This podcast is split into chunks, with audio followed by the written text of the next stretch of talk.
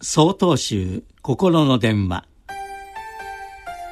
今週は「大掃除」と題して岡山県大鎮寺鷲山幸道さんのお話です。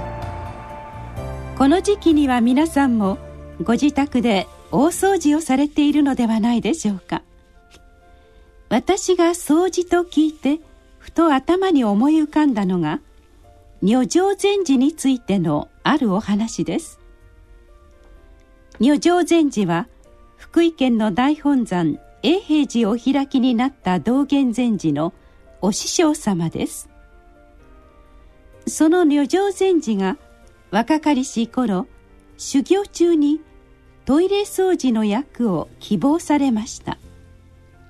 しかしその修行道場の和尚様はその役目を簡単には認めません。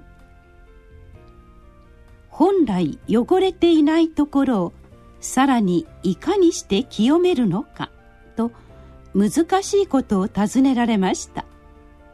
これに答えられたらトイレ掃除をお前に任せようというのです。この汚れのないところとは一体どのようなところなのでしょう。掃除というのはゴミやほこりで汚れているからきれいにするものだと思いがちではないでしょうか。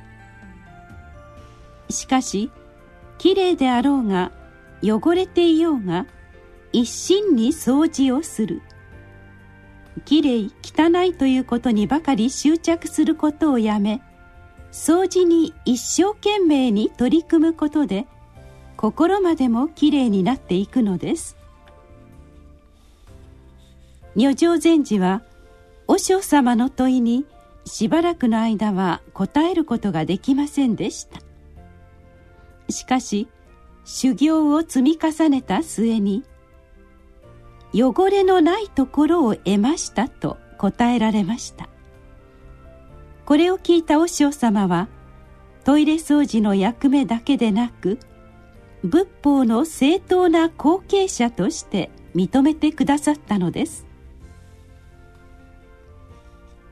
この年末のお掃除はぜひ修行僧になったつもりで一心にただひたすらに掃除をしてみてはいかがでしょう。身の回りも身も心もきれいな状態で新たな年を迎えられますよう願っております。